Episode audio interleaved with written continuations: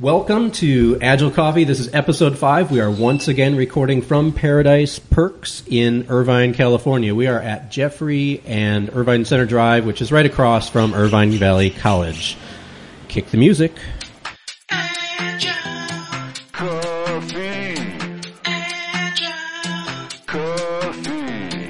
Agile Coffee. Agile Coffee.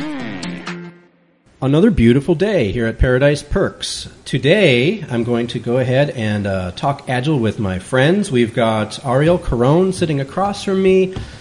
Hi, Vic. John Jorgensen is here. Thank you for having me again. Absolutely. And Dave Cornelius, welcome back. Well, good morning, and thank you for having me. You know, Dave, I just saw a video yesterday. I was doing a video searching for the term, I think it was Scaled Agile Delivery, yes. I think, and there was a workshop that you were a part of. And filmed that. Yes, and then I saw my friend Dave up there presenting. I was like, yeah, he is, Dave. All right. I think he was probably the strongest advocate for the group, by the way. I remember that first 5 minutes of wanted that. Yeah, it was good stuff. So here we are. We've got Agile Coffee following the lean coffee principles that we typically talk about ad nauseum. But today we've got some topics in front of us that are also specific to lean coffee, which is great. So as you know, with lean coffee, we've got a number of cards on the table, index cards in this case. Everyone takes as many cards as they want, and they can write topics out. We spend a little bit of time doing that, and we also take topics from the Twitterverse. So if you have something that you'd like to share with our podcast, use the hashtag #TellAgileCoffee or #AskAgileCoffee. Either one works, and we're looking for those so that we can go ahead and respond in kind. Today we've got a number of topics out on the board already, so let's everyone just kind of pick your topic. We'll introduce it for a minute or two, and then we'll go ahead and prioritize and get going. John wants to talk about XScale, and XScale looks pretty interesting. I spent a little bit of time looking at that after you sent the link out. We've got cons, problem solving, and the goose in a bottle. Cons, problem solving, the goose in a bottle. Next up, brainstorming, inceptions, worthwhile. Question mark? Question mark, okay. Next, we have a card that says the Iroquois, simply Iroquois. Correct. Okay, I almost added The Iroquois Council. Next to that, King's Invisible Clothes. King's Invisible Clothes. It's a number of cards, so we'll go ahead and get started. Each topic we'll give 5 minutes to. I'm going to use this timer here on the computer, but I'll also kind of signal everyone when we're at the 5 minute mark. We'll do a Roman vote that says, let's keep the topic going, let's stop, I don't really want to talk anymore about it, or I'm ambivalent. Either one's fine with me. Just a Roman thumbs up, thumbs down. All right, topic number 1. We have a topic called XScale. John, you want to introduce this? Sure thing. So this was sent to me by somebody who's now slipped my mind, a colleague or a fellow Agile practitioner. And it came up around, I'm going to say April 14th of this year, 2014. And as far as I can tell, it's an amalgam of the scaled Agile frameworks that we're probably aware of today, like LESS, DAD, SAFE, and the Spotify framework advocated by Henrik Kniberg. The interesting part of it is that as you drill down on their main treatise, you'll find references to a lot of probably obscure metaphors, which are also very compelling. The metaphor that interested me at first blush was the Seven Samurai. It's a Kurosawa film, also recreated by Hollywood as the Magnificent Seven, and kind of a cowboy metaphor. But this idea of taking a village and saving it by transforming it. And to an Agile transformation coach, that has particular significance, because the coach can't always be there. And that's, I think, the message of the film in the last scenes, maybe the last words of the film or something, like the villagers take ownership of it. And and they didn't need the samurai. Well, they needed the samurai for the transformation, but they realized they don't need the samurai now because they have learned.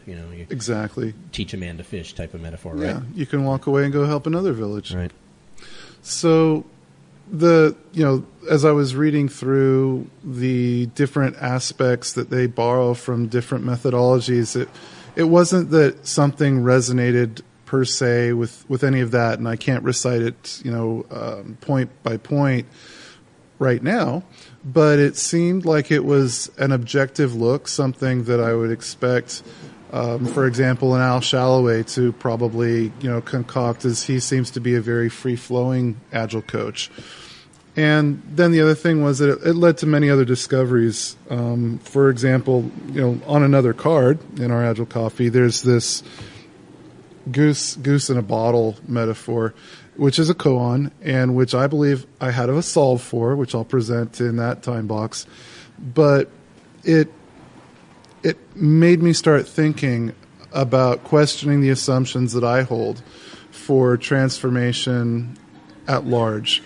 And I'm hoping that this new flavor of Scaled Agile is a sort of catalyst of thought for other people. If we can kind of leave the dogma aside and start looking at the challenge with new eyes, I think that we're going to find new and effective answers, or we're going to reach back even farther than we ever have before for old answers that have been probably long forgotten. And I think that's something that the authors of this XScale website have done. I mean, they're going back to really pre-colonial year Native American governance practices, which is where the Iroquois comes from. I'm probably even saying that wrong, Iroquois, something like that. So it was kind of, in my experience, at first exposure, just sort of an explosion of new thought that seemed to me to come out of nowhere, but it's kind of refreshing and reassuring, because if this keeps happening at the pace that it is, you can bet that over the next couple of years, we're going to be exposed to some really great thoughts coming from a huge diversity of minds. And to me, that's exciting. Those are great points, John. I was just wondering, and in terms of, I know very little about XScale, except that it was one of the architectures introduced by Intel for some of their processors of using reduced instruction sets. Is that correlation of having... doing more with less. It's kind of a concept. So the inquiry was around XScale as an architecture that comes out of Intel's and their set of processes, processors that they have introduced for 32 and 64-bit. It's all based on the reducing instruction sets, RISC concept. But I would just like to see how did you tie that back in to getting the right information to people and allowing them to, take the right actions to get things done. Yeah, so I think that there's two parallels to this problem or paradigm. One is the technological parallel, and the other is the interpersonal parallel. On the technological scale, I'm not really that in-depth, but in my mind, the way that I visualize this is, for example, we use Angular pages at a certain development shop I belong to. And from the little that I know about this is that you share some of the processing on the client side that used to be completely located on the server side. And so when you have a large concurrent user base, having the ability to distribute some of that processing load across the clients allows you to scale and get a better user experience because there's more responsiveness. And I think that the parallels to that with human interaction is that by giving people fewer instructions and showing some sort of token or symbolic belief in their abilities, whether they have that ability or not, the likelihood that they will grow the ability to self-govern is much higher. And a good case in point for this would be, for example, I have a son right now who is doing an Eagle Scout project, and you'll notice I'm not present.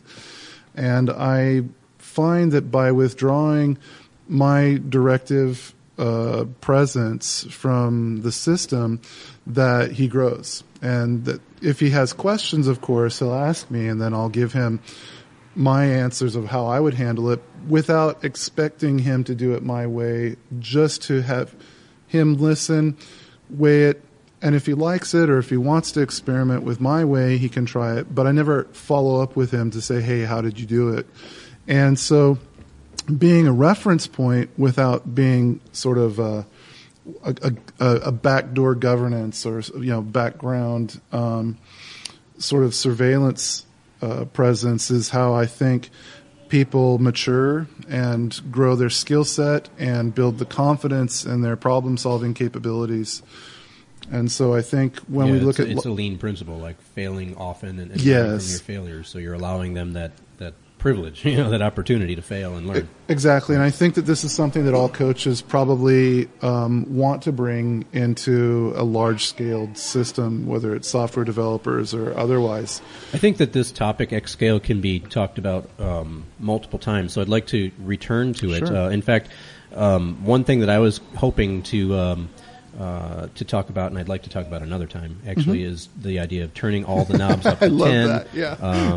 You know, when I was looking at it, they had the drawing of the big picture, the Leffingwell and Peter, the guys that came up with Scaled Agile Framework, their big picture. Pete Behrens. Yeah. Pete Behrens, thanks. Yep. You know, and I like seeing things visualized. I like, you know, as I said earlier, I'm kind of a visual learner, and I think that they did some interesting things in their presentation. You know, you talked about the Seven Samurai. They provided a clip to the movie or a trailer to the movie. They have, you know, the Iroquois we're going to talk about in another on another topic, and then as well on this one blog post we're looking at Agile Next Generation, they talk about the concept of Muda, and Muda, and they graph that out too, which is really interesting. So do you see like the XScale as a reuse of things that have gone by? Because there's this one author called Gary Hamel, and he wrote this book called Management 1.0, of looking at just we haven't matured to the point where we have created Management 2.0 because we're still using all of the things of old to do things differently. So do you see this as more of a regurgitation of what has been done before, or we see this as brand new innovation that's changing the paradigm? No, I think that they present it as a cherry picking or remixing. Really, they start off with the tip of the hat to all these, you know, pre-existing scaled frameworks, and I do think that they mix in some elements that they borrow, like from way back, like Iroquois, and maybe there is. I haven't, you know, exhaustively studied it, but maybe there is some original content of their own. But it's certainly a revisiting of a lot of existed and empirically proven effective methods. That would be interesting to see how do we get to what we call Leadership 2.0, where we're moving people in a different direction. I don't know what that is yet, but it would be interesting to see... Yep. A new paradigm emerge out of all of this. Yeah, I think that we're watching it emerge. What it evolves to. It's so hard being a producer and a participant at the same time. I'll bring my son to mix sometime. I think that we are watching it emerge, though. We don't know what it's going to evolve to, and if it's even like one organism that it's going to evolve into, or multiple, right? And so we've, in our own very, very small part, are playing a role in that evolution, which is exciting. Yeah. You know? Well, there is this book, Management 3.0, in the Agile community, and maybe he jumped from 1.0 to 3.0 on purpose, but and the author's name escapes me at the moment, but very popular. And if I understand correctly, it does have a lot to do with influencing rather than using overt authority, command, and control. And that's, I think, trickier than using command and control. And it's going to require a global culture shift, I think. All right, so we've extended the topic of XScale beyond our 5 minutes with an additional, I think, 6 or 7 minutes. That one went on, and obviously there's a lot more to talk about there. But we want to know what you have to say, so use the hashtag #TellAgileCoffee and let us know. Be part of the conversation. The next card up is Kill Agile. Dave, you want to bring us into that conversation? What's this? Kill Agile? Question mark. Oh, it's a topic that I found on LinkedIn, one of the LinkedIn group called Agile Coaching, and a lot of the participants or practitioners of Agile have thought about why not just stop and start over. It's overused. People are abusing Agile. Right. It's kind of like back in the day, everything was extreme. You know, extreme sports, mm-hmm. extreme, everything became extreme. So you would think Agile had some success, so everyone has picked up on that. So mm-hmm. If we would like to change the paradigm and do something new, you know, it's really... Or not even new, just call it something new. Else. Yeah. Right. Because that's the problem that we're in, is like people want to be called Agile, they just don't want to do it. And so that's fine. We can't stop them from calling themselves Agile, and we certainly can't make them do it. Right. But in order to just, you know, keep 1 + 1 = 2, we eventually have to find something new to call what we used to call Agile, so that we can differentiate from actually doing it rather than just being called it. Well, it's so define it for most, because a lot of time people said, well, Agile is X. So how would you define Agile? Yeah. So you will see on the Agile Coffee website that I've posted, I think it's 9 points of minimally viable Agile in my mind. And I doubt I can enumerate all of them, but the main ones that come to mind right now are that it's got to be iterative, and it's got to have continuous improvement, and that it's got to have some element of self-governance and fail fast. And I think that those are the first to go. Cross-functional teams are another assumption. And the rest, I would say having a single point of responsibility is another element. And without those, I think it's Scrum but it might be more like Scrum fraud or Agile fraud, and there are no Agile police or Agile jails. So what we have to do is find a new moniker is what I'm thinking. When let's say a significant minority or majority of the folks calling themselves Agile do not do these things, in my mind, I need a new moniker. And you call us? Yeah, that's right. Segue to miracles. Yeah. So I posted your question rather similarly on LinkedIn in two places. One was in the Agile SoCal to the group there, and Paul Hodgetts replied. I'm just going to kind of read something that he said, and I asked specifically, is there a minimum viable set of Agile?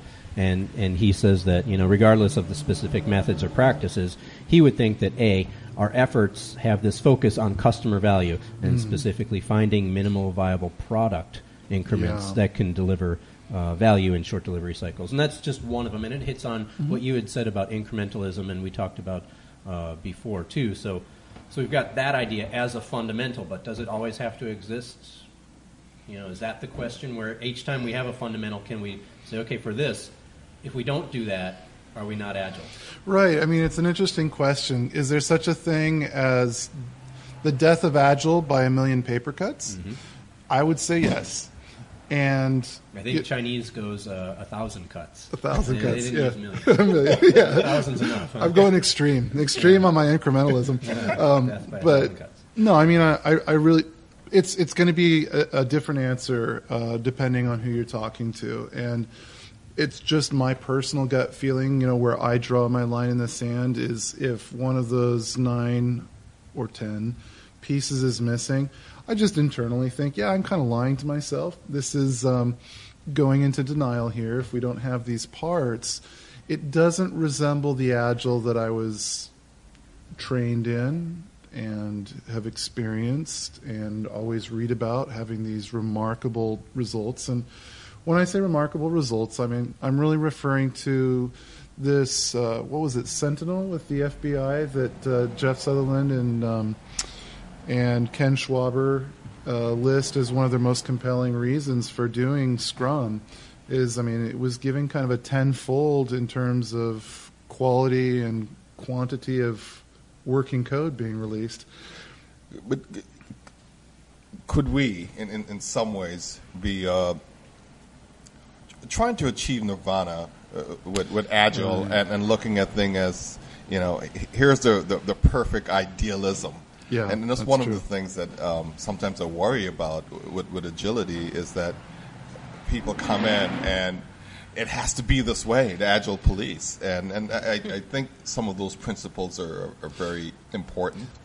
But that's true. And I think there's a paradox in, like, you know, was it Nietzsche that said, you know, beware he who hunts monsters because, you know, as you stare into the abyss, there's eyes staring back at you and it's yourself. Yeah. And so, yeah, I mean, to be overly black and white in how I define what is Agile and what is not, it can be dangerous from just the standpoint of trying to help a team or a group of teams transition from not Agile into Agile because, quite frankly, I think that it is an incremental transformation. So wanting to encourage that and nurture it rather than just kill it off and, you know, burn it at the stake would be probably a better thing for the world in general. Do we want to continue, move on?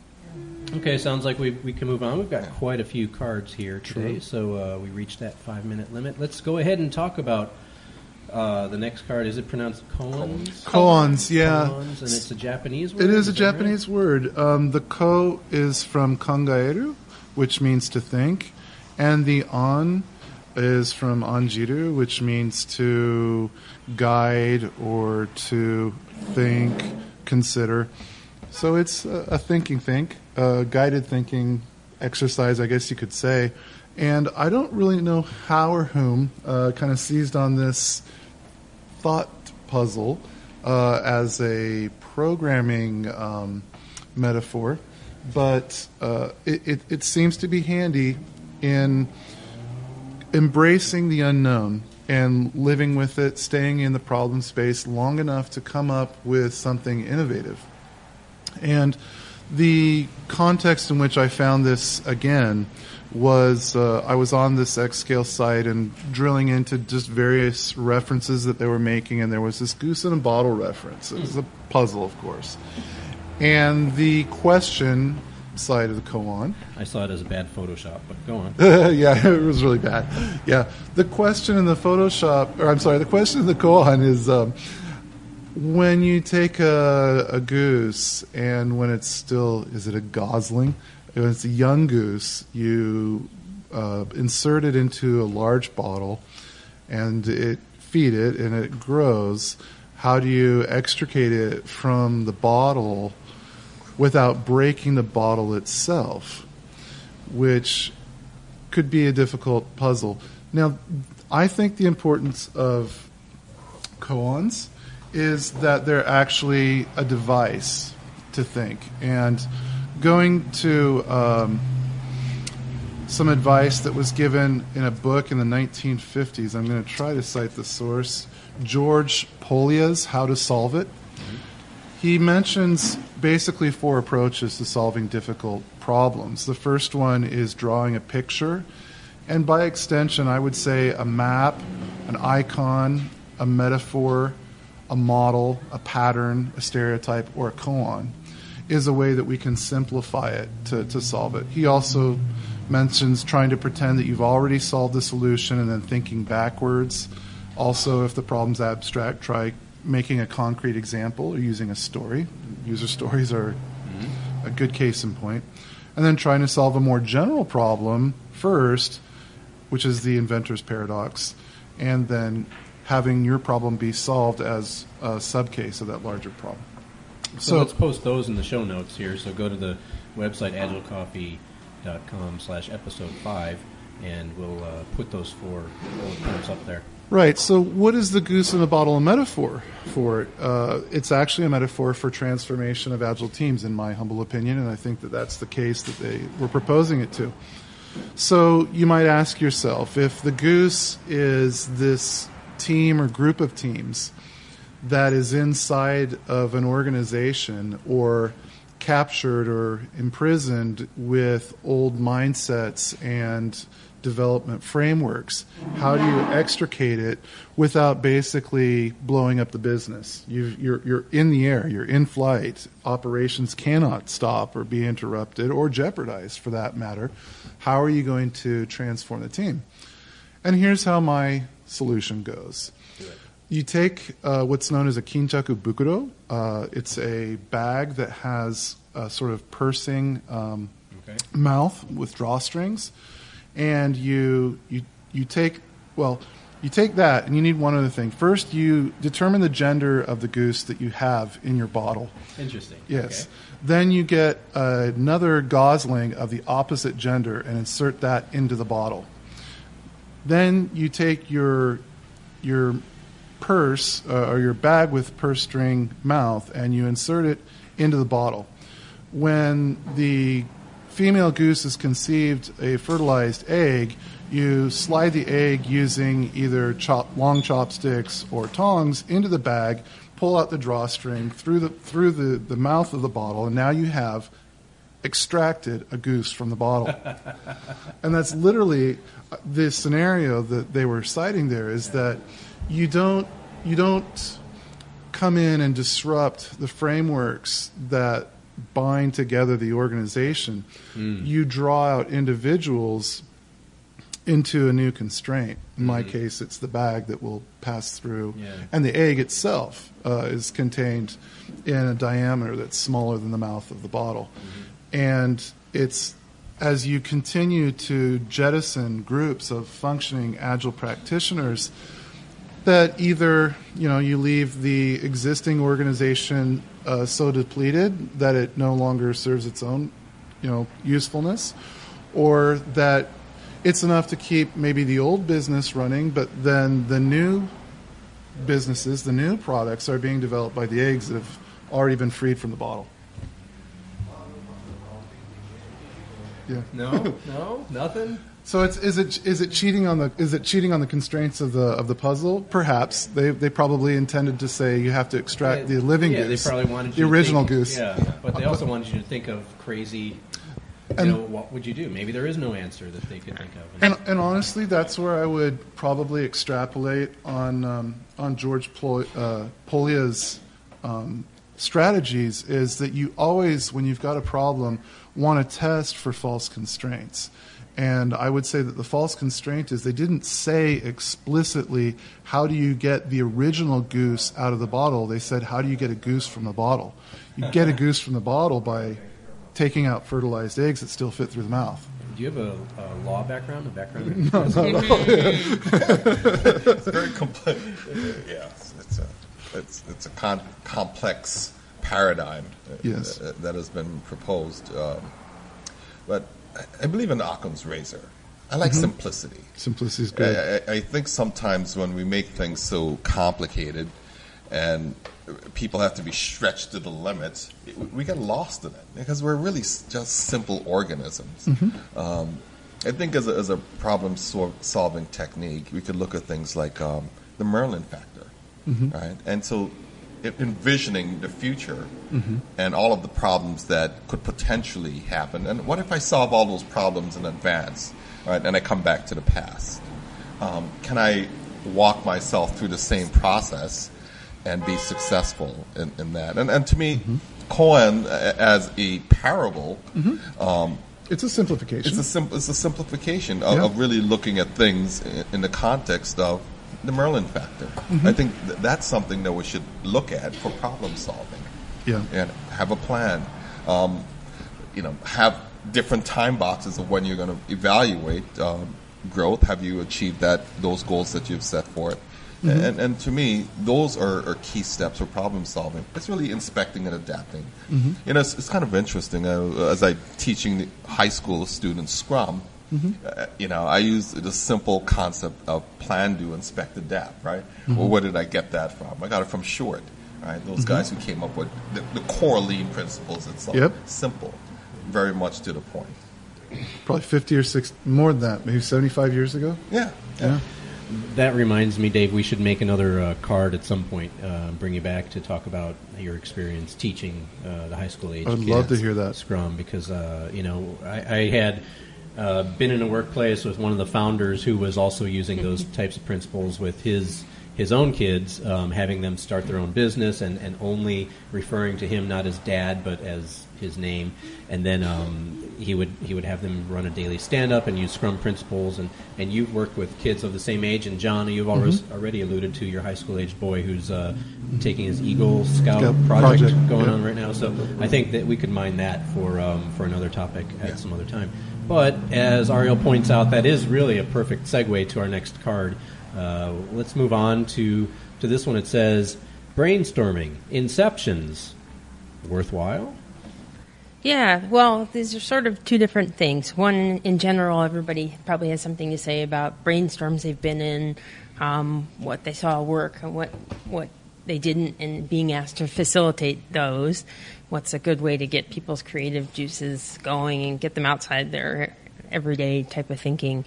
But then the larger question, and there's studies on this, but I think of it in the context of each organization I've been in. Is it worthwhile? Does anything ever happen as a result? I mean, if you really think back to even the coolest ideas you heard at the brainstorms you ran or attended, did those things actually happen? I think that they do, but they're not necessarily all there in the room. In other words, when there's two sleeps between the brainstorming sessions, I think that wonderful things emerge from our subconscious. And the purpose of the two sleeps is that you allow your brain both time, and then you allow your biology to move into whatever state of relaxation that it's going to take to get the biochemicals running through your brain that are going to make, you know, these, well, I guess it's electrical magnetic, connections, thoughts really piecing together in ways that you've never done before. And so I have seen brilliant people in the moment, and I'm talking about maybe 5 or 10 minutes, come up with something that never would have happened before, and it's having a diversity of backgrounds and personal contexts all interacting there. And then it's also having people with different temperaments all kind of get into the same rhythm of thinking, and the environment being completely safe to speak without any kind of worry or concern that you'll be penalized or labeled or stigmatized for saying something absurd. And you know who I think is really the master of this topic is Dr. Edward de Bono. His five thinking caps or seven? Some number of different colored thinking caps. Yeah, the white, black, red. Yeah. Oh yeah, the seven hats. Seven hats.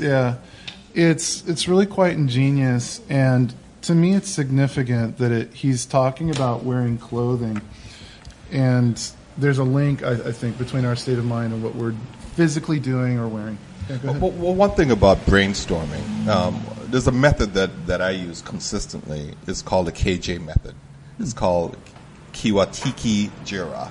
And the KJ method is simply nothing more than a bunch of people in the room, we have a problem to solve, or we have an idea that we want to expand upon, and it's simple. Everyone sits down, and we time box for 5 minutes, and you write on your little sticky, what do you think about this problem? What do you think how do we solve it? And so everyone put it up on the board.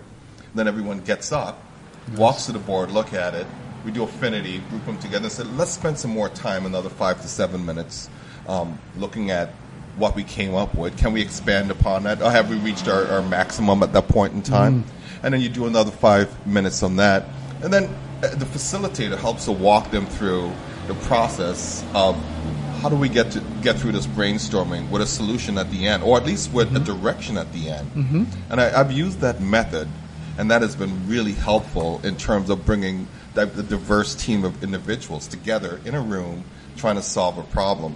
And so it kind of gets you back to the simple concept of the retrospective, doesn't it? Right? And so the retrospective, to me, is one of those continual improvement methods that we can use in the same context of the KJ method to really get you from ideation to something that's tangible, or at least to a place that you could go forward with. So I see that we need techniques and methods to guide us as we're trying to do brainstorming. And I see the KJ method as one of those which is really essential to helping teams. And it's amazing. It's every time I've tried it with different teams, they're going like, oh, well, we never thought about this. Well, where did this come from? Mm-hmm. Well, this has been around for a while. Mm-hmm. Right? And we used to use this back in the day when we're doing product development. This is where this concept comes from, of ideation. And you get to do the same thing for problem solving, because problem solving is ideation. That's very true. And it's ironic. I haven't really made the connection until you just said so now. But you said two things. You mentioned standing and walking somebody through as a facilitator, you know, this ideation process. The other thing is you mentioned in retrospectives are, in fact, brainstorming. And so I think, you know, the way that I've been trained both in retrospectives and facilitation is that you do want to get people physically moving around. Mm-hmm. And just yesterday, you know, when I was doing a retrospective with my team, and we were running out of time very, very quickly. We had about 2 or 3 minutes left. And the problem question, or the problem stated, is what is the immediately actionable item that we can do to overcome whatever is lacking in our process. And by getting people to rise up out of their seats and physically walk over to the board is, I think, where all of a sudden concrete ideas start hitting paper or whiteboard. And it's not that I was even aware of the KJ method. It sounds really interesting to me. But the fundamentals that I go to are like keep people moving, introduce change, get them focused on convergence on a single thing is how we get outputs that may succeed or fail. And disarming that cost of failure by saying, you know what, we're going to fail fast. It's already presupposed that this first attempt is going to be a failure, but we have to fail first before we'll succeed. I want to get Arielle's feedback on that. It was your topic. I don't know. We took it in a lot of different ways. Sure. I was fortunate enough to get some training. Rather than naming the employer, I'll just say it's a very magical place in Southern California. Kind of enchanted. Yes. That had some fantastic training, and my takeaways from that, besides my memories of running the sessions, include like a deck of cards with the specific techniques. And having run a bunch of these sessions, a lot of the practices that both of you were talking about, time boxing, having to come away with something concrete, having teams present to all other teams after their 4 or 5 minutes, scripting the entire thing out, having specific questions or challenges.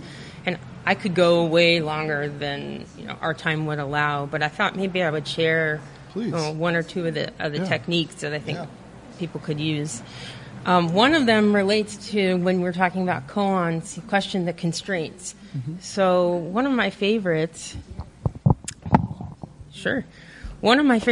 is about breaking the rules. Mm. So the way they teach this is, of course, in hindsight. So poor Blockbuster. What were the rules of video rental? Mm-hmm. And we're all old enough here to have visited Blockbuster. Mm-hmm. And, of course, you see where this is going, Netflix. But you list them out. That's the easy way to do it. So let's see. You had to return the video to a physical store, usually the one you picked it up at. Mm-hmm. There were late fees. You could only have it out for a certain amount of time, or you paid more for new releases than for old ones, and you had a membership and all kinds of stuff. So which of those could be challenged, and then which were really the key? So the way that I've done this technique is to basically have the facilitator go up to really large, you know, sticky notes or a whiteboard, and you have a small group, 5 to 10 max, and you ask them to articulate what are the rules, and you write them down. And then in the second of these three columns that I would suggest, you say you ask them, well, what if there were no late fees? What if you didn't have to return the video? And then the third, imagine if, or what would that mean? How would that look in reality? Mm-hmm. So, like, obviously, right, Netflix makes sense, but there's a ton of, when we talk about disruption, everything's disruptive. I think that fits into this framework, and it's a way to get people to, you know, it sort of aligns with, I like to ask sometimes, why won't this work at the beginning of a brainstorm? What are your fears coming out of this brainstorm? Why won't we succeed? So if you have a lot of skeptics in the room. Even if you don't, if you're not getting the output that you need, this is brilliant. I've seen so many times in my working life where somebody had a great idea and I had access to all the information that they did. And it was because somewhere along the line they challenged a constraint and found that it was a false constraint. And I think, like, how did I miss that? Why wasn't I challenging constraints? And probably because it wasn't a habit of mine. And this institutionalizes it in a way. And it's just quickly, it gets into having a hypothesis, right? To begin there, to say what is the null hypothesis, which is status quo, and what's the alternative? And most people do not think in those terms. Mm-hmm. Sure.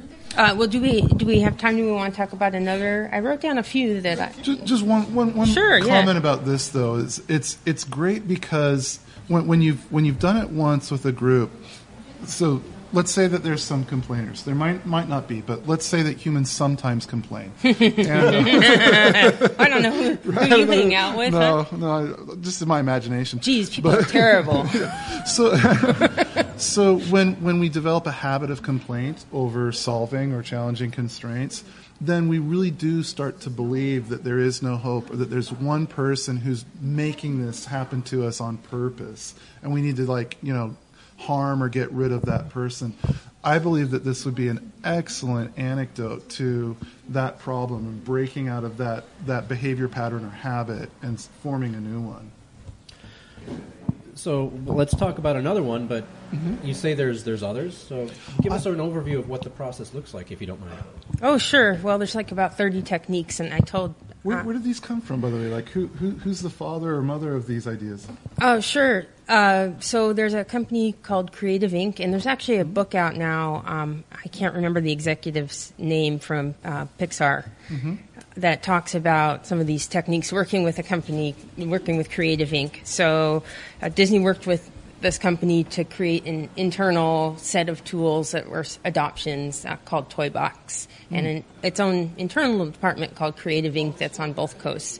And they provide training internally because, believe it or not, even in magical places, people have their routines and don't think creatively. They need joggers.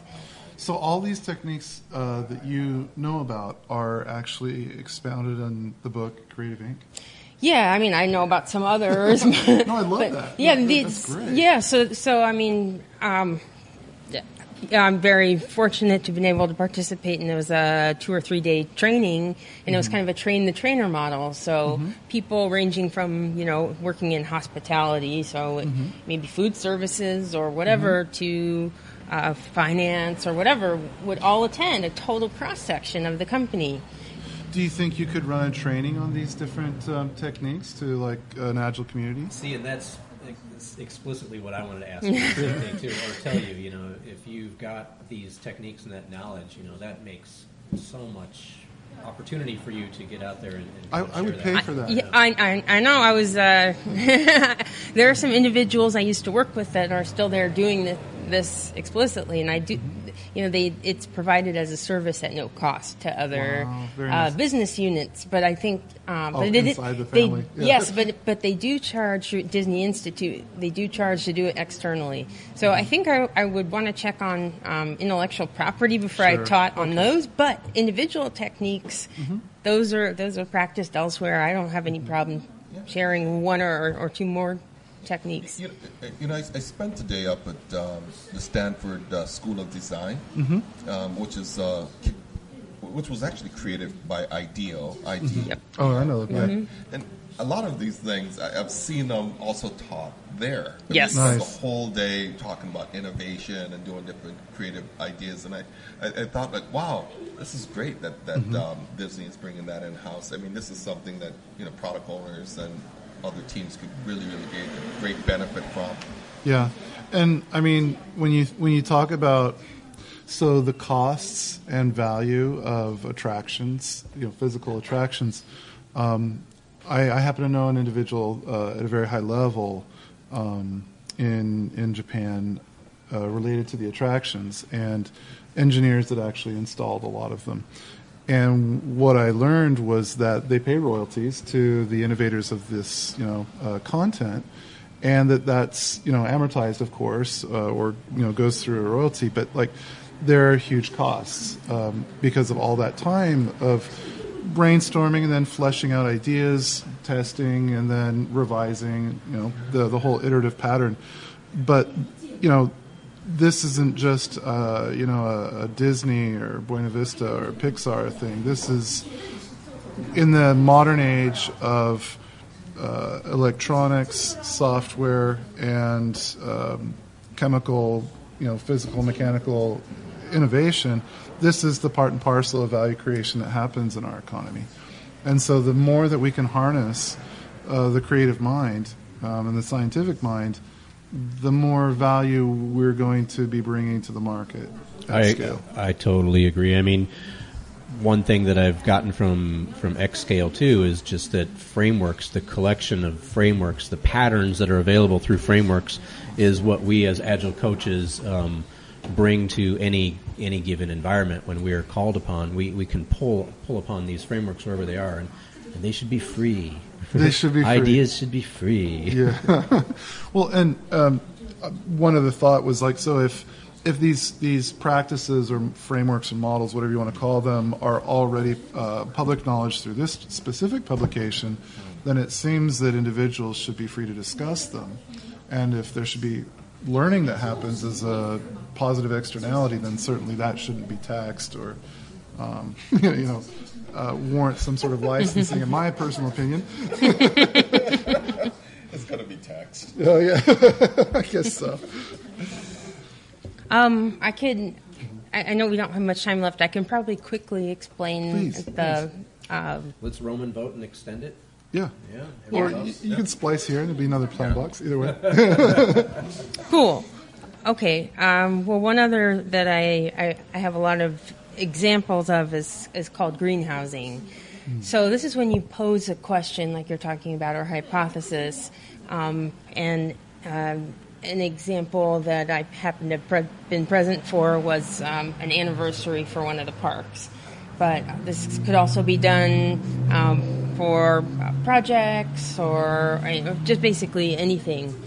You break people into unexpected groups, so it's not by random. You put people together that you think will click or just have never met each other, and they answer this question with an idea.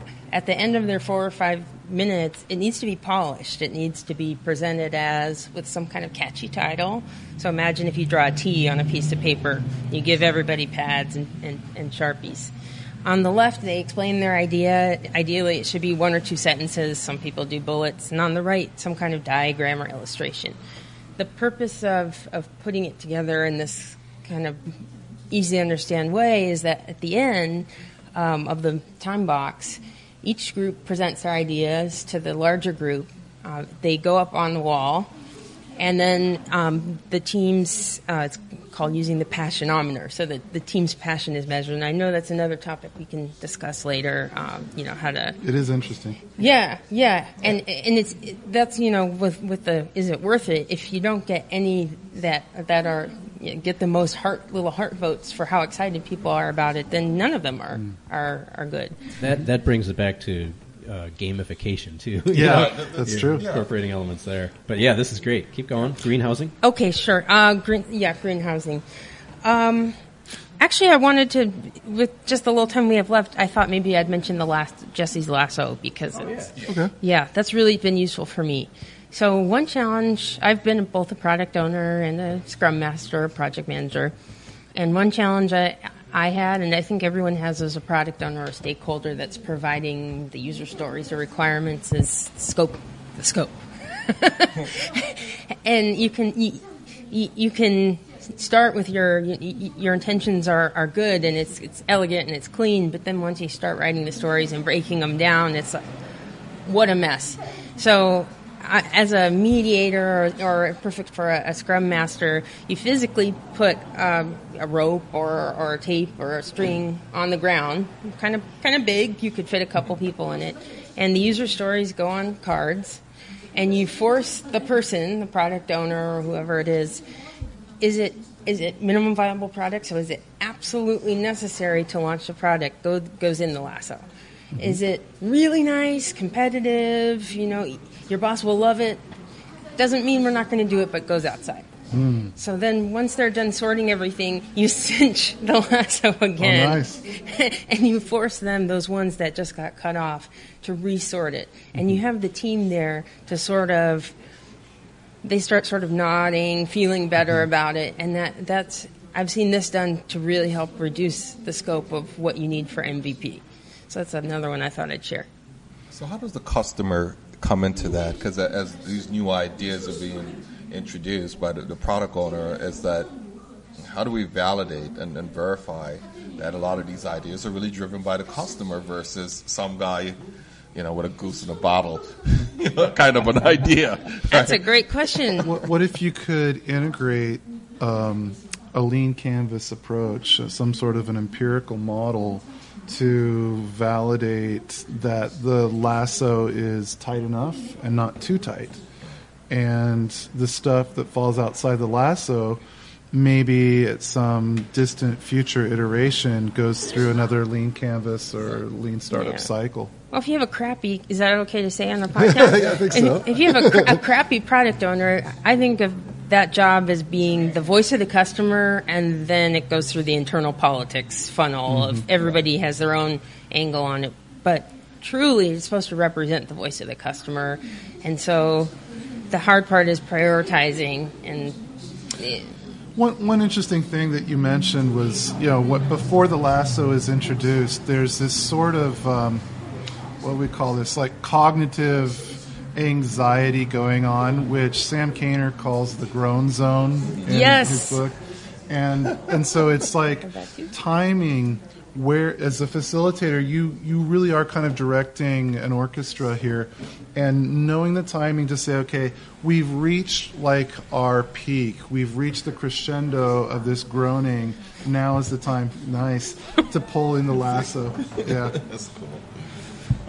All right, so we had a really good time here today at Paradise Perks at the corner of Jeffrey and Irvine Center in Irvine, California. So thanks for participating with us today. As always, anytime you can reach out to us using the hashtags TellAgileCoffee or AskAgileCoffee, and visit our website at agilecoffee.com for the show notes on this and other episodes. Wanted to just say goodbye and thanks to our guests today. We had Arielle Caron here. So thank you, Arielle. You can be reached out. Arielle. It's amazing. Arielle can be reached on Twitter at Arielle Caron, all one word. It's spelled as it is in the show notes. You can find it there. Get people to visit the website, right? Yeah. John, thanks for participating again. It was a pleasure again. Thank you. Scrumbon is your Twitter handle. That's correct. And Dave Cornelius. Dave, it's always a pleasure to have you back. Thank you. Dr. Dave now. Doctor. Oh. Yeah. Congratulations. Thank you. At dave-cornelius.com. So come back and join the conversation again at Agile Coffee. Agile Coffee.